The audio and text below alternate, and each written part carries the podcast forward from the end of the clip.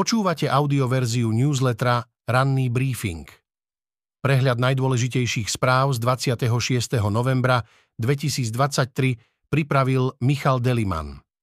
Tento text načítal syntetický hlas, z tohto dôvodu môže mať menšie nedostatky. Z domova. Vidlička do čela, limonádový IOE, aj hroch africký. Prečo je odvolávanie Šutaja Eštoka mimoriadne? Odvolávaného ministra vnútra Matúša Šutaja Eštoka sa vo štvrtok aj v piatok v parlamente zastal z vládneho smeru každý, kto v straníckej hierarchii niečo znamená, s premiérom Robertom Ficom na čele. Napriek tomu na obranu Eštoka nezaznel v pléne ten najpodstatnejší hlas, prejav jeho vlastného straníckého šéfa Petra Pellegriniho. Obaja boli pred rokmi členmi Smeru, no teraz sú súčasťou vedenia strany Hlas. Kde bol Pellegrini v čase, keď až polovica vlády premyslene prišla na opozíciou zvolanú schôdzu a vďaka možnosti prednostne vystúpiť ju aj ovládla? V sídle svojho spolustraníka, nitrianského župana Branislava Becíka, v nitrianskej automobilke Jaguar Land Rover a tiež v Slovenskej polnohospodárskej univerzite. Avizuje, že v návštevách krajov chce pokračovať, keď čoraz intenzívnejšie sám naznačuje, že by sa mohol stať kandidátom na prezidenta v prezidentských voľbách o štvrť roka. Pelegriniho snaha vyhnúť sa napätej diskusii v parlamente preto môže byť zámerná. Aj niektorí koaliční poslanci hovorili, že schôdza plná agresívnych a útočných vystúpení môže voličov znechucovať. To by Pelegriniho prípadnej kandidatúre mohlo uškodiť. Odvolávanie mohlo byť vyrovnanejšie. Odvolávanie ministra vnútra Matúša Šutaja Eštoka za čistky v polícii malo byť pre opozíciu dokonalou možnosťou, ako poukázať na jeho zlyhania. Namiesto toho schôdzu ovládla koalícia. Poslanec Ondrej Dostal diplomaticky pripúšťa, že sa rokovanie nevyvíja pre opozíciu optimálne. Kauzu očistec znova odložili. Špeciálna prokuratúra žiada vylúčiť sudcu. Súdny proces v najväčšej kauze Smeru a jeho nominantov sa aj dva roky po podaní obžaloby opäť odkladá. Oligarcha Nobert Böder, poslanec Tibor Gašpar či bývalí policajní funkcionári obžalovaní v kauze očistec sa tento rok pred súd definitívne nepostavia. Špecializovaný trestný súd musel zrušiť plánovaný decembrový termín pojednávania, ktorý mal byť vôbec prvým dňom celého procesu. Dôvodom je námietka zaujatosti, ktorú podávala špeciálna prokuratúra. Nesúhlasí s tým, aby v Senáte, ktorý bude rozhodovať, sedel sudca Roman Púchovský. Považuje ho totiž za zaujatého. O sudcovi je verejne známe, že je priateľom oligarchu blízkeho smeru Miroslava Výboha. Keďže Púchovský sa z rozhodovania v kauze očistec odmietol vylúčiť sám, námietku zaujatosti posúdi ešte najvyšší súd. A práve to je podľa špecializovaného súdu aj dôvodom, pre ktorý padol termín pojednávania naplánovaný na 4. decembra. Spis totiž musia predložiť Najvyššiemu súdu, ktorý bude rozhodovať. Vyhovujúci súčasný stav, ktorá kauza sa nie a nie začať pojednávať, hoci obžaloba bola podaná už pred dvoma rokmi. Jedna z najdôležitejších – očistec. Opäť sa odsúva rozhodnutie o vine základných pilierov Smeru a vo všeobecnosti o tom, čo sa dialo v polícii za Smeru 3, píše Nataša Holinová. V krátkosti ďalšie správy z domova. Nemocnice v bratislavských Boroch, Dolnom Kubíne či v Poprade sú len niektoré zo zdravotníckých zariadení, ktoré by aj naďalej mali fungovať ako plnohodnotné všeobecné nemocnice v novej sieti. Nemocnice sa do konca roka dozvedia, či ich ministerstvo zaradí do niektorej z prvých štyroch úrovní alebo zostanú v poslednej, kde im hrozí, že ich poisťovne nezazmluvnia. Dva mesiace po voľbách sa preferencie politických strán v porovnaní s výsledkami volieb výrazne nezmenili, ukázal prieskum agentúry Fokus pre reláciu na telo televízie Markíza. Napriek tomu by parlament vyzeral inak. Hnutie Slovensko by z neho zmizlo a pribudli by Republika a Aliancia. Poslanci Kresťanskej únie Richard Vašečka a Anna Záborská predložili do parlamentu novelu zákona o rodnom čísle, ktorá by prakticky znemožnila tranzíciu. Navrhovatelia požadujú, aby sa o novele rokovalo na prvej riadnej parlamentnej schôdzi v roku 2024.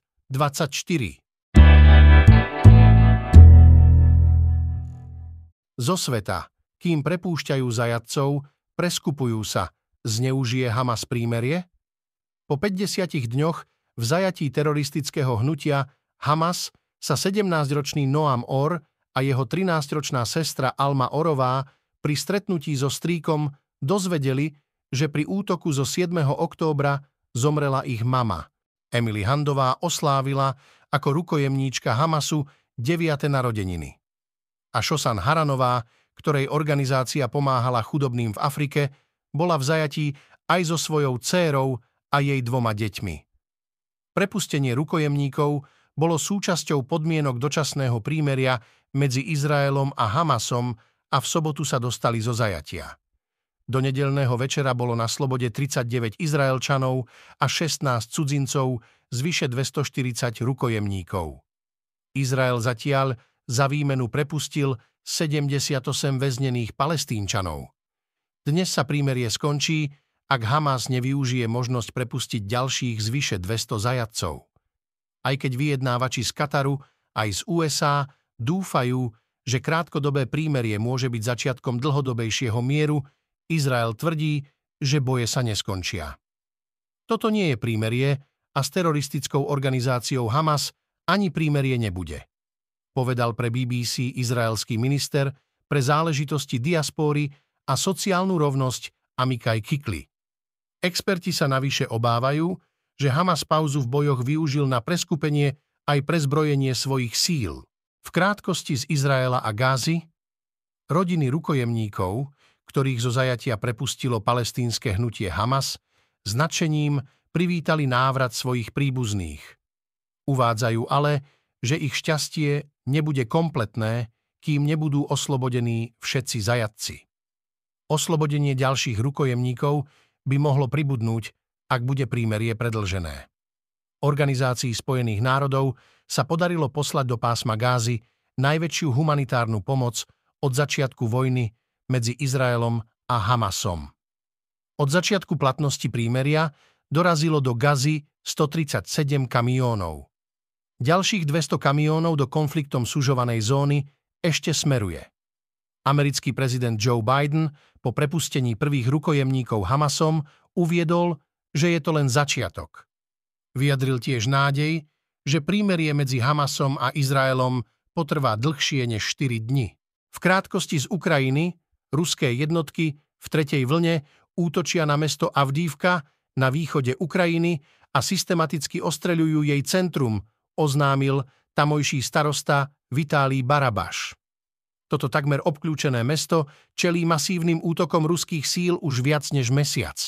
V Avdívke podľa starostu zostáva 1350 obyvateľov. Rusko sa pripravuje na prezidentské voľby, ktoré sa pravdepodobne uskutočnia 17. marca. Vladimír Putin má v úmysle ešte viac posilniť svoje autoritárske postavenie. V administratíve Kremľa a medzi Putinovými poradcami vládne pred nadchádzajúcimi voľbami určitá neistota. Ruské ministerstvo spravodlivosti pridalo na zoznam tzv. zahraničných agentov bývalého ruského premiéra Michaila Kasianova, ktorý zastával post šéfa vlády v prvých rokoch úradovania prezidenta Vladimíra Putina. Neskôr sa z Kasianova stal Putinov oponent, ktorý sa v súčasnosti vyjadruje kriticky k ruskej vojenskej agresii voči Ukrajine.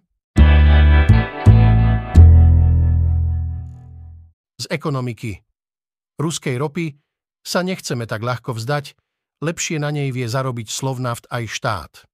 Rafinérii Slovnaft sa zatiaľ nepodarilo úplne pripraviť na trvalý prechod na inú než ruskú ropu.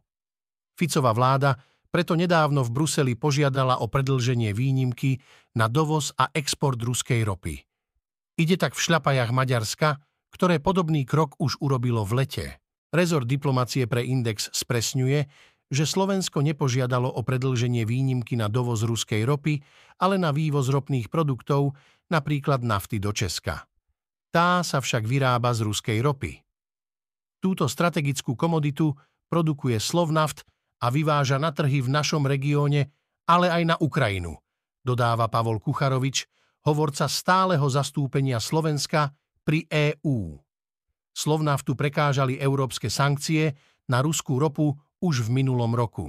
Prestať dovážať a vyvážať produkty z nej by sme mali o necelé dva týždne k 5. decembru.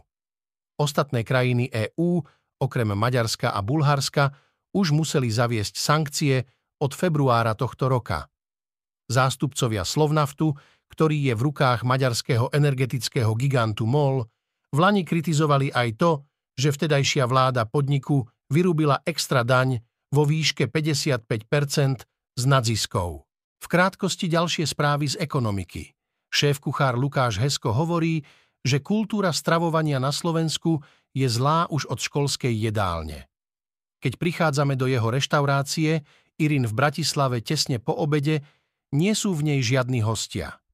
V kuchyni sa pilne pracuje, bieli a krája sa zelenina. Podnik totiž ponúka len večere formou zážitkového stolovania. Medzi smotánku najkradnutejších značiek v USA sa dostali Kia a Hyundai, ktoré boli na okraji záujmu. Mestá v Spojených štátoch evidujú medziročný nárast krádeží aut týchto značiek v stovkách percent. Kia a Hyundai deformujú štatistiky, pretože v niektorých mestách ich podiel na celkových krádežiach dosahuje 30 až 80 Ministerstvo hospodárstva pri príprave a organizácii výstavy Expo Dubaj 2020 viackrát závažne zlyhalo a aj preto bolo minimálne 634 tisíc eur zo štátneho rozpočtu použitých nehospodárne, informoval NKU. Vyše 400 tisíc eur súvisiacich s reštauráciou a prevádzkou takeaway v dubajskom slovenskom pavilóne je pritom predmetom súdnych sporov. Zo športu. Tajomstvá sú jed, vysajú z vás život, doping dostal Ulricha na dno. Tajomstvá sú jed. Vysávajú z vás život, oberajú vás o schopnosť žiť prítomnosťou, stavajú múry medzi vás a ľudí, ktorých máte radi, opisuje Tyler Hamilton v knihe Tajné preteky. Pod tajomstvami myslel doping a obchádzanie pravidiel, ktoré v 90. rokoch zachvátilo celú cyklistiku. Tajnosti mal vtedy každý. Doping sa stal takmer bežnou súčasťou športu pretože na viaceré látky neexistoval vierohodný test, ktorý by jeho užívanie dokázal. Dopovať bolo jednoduchšie. Aj cyklisti mohli tvrdiť, že sú čistí, keďže testovanie bolo vtedy nedokonalé. Cesta k dopingu tak bola jednoduchšia, no stále to bolo porušenie pravidiel. Vo Francúzsku dokonca trestný čin, preto to nebrali na ľahkú váhu.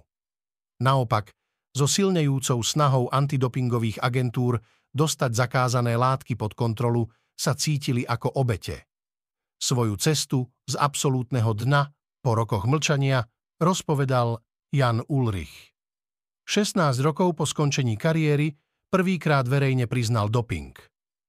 Áno, dopoval som, pre mňa sa to začalo v roku 1996, hovoril Ulrich nemeckým médiám v Mníchove.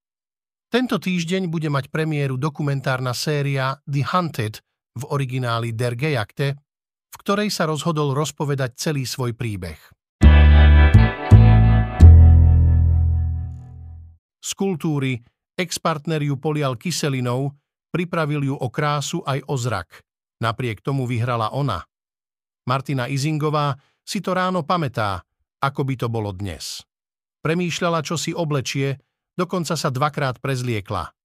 Keď zišla k autu, ktoré mala zaparkované na chodníku, nikoho a nič si nevšimla. Kabelku som si dala na miesto spolujazca, sadla som si do auta. Vtedy sa otvorili dvere do Korán a bol to okamih. Odrazu som mala poliatu tvár, ruky, nohy. Začalo mi byť hrozne zle. Strašne ma pálila tvár a bola som v šoku. Opisuje deň, keď sa jej ako 25-ročnej mladej žene zmenil život. Vtedy som už prestávala vidieť, tak som rýchlo vyliezla z auta, strhla zo seba oblečenie a kričala o pomoc. Zaznie v úvode českého dokumentu novinárky Jarmily Štukovej Moje nová tvář. Spolu s Izingovou na ňom pracovala niekoľko rokov.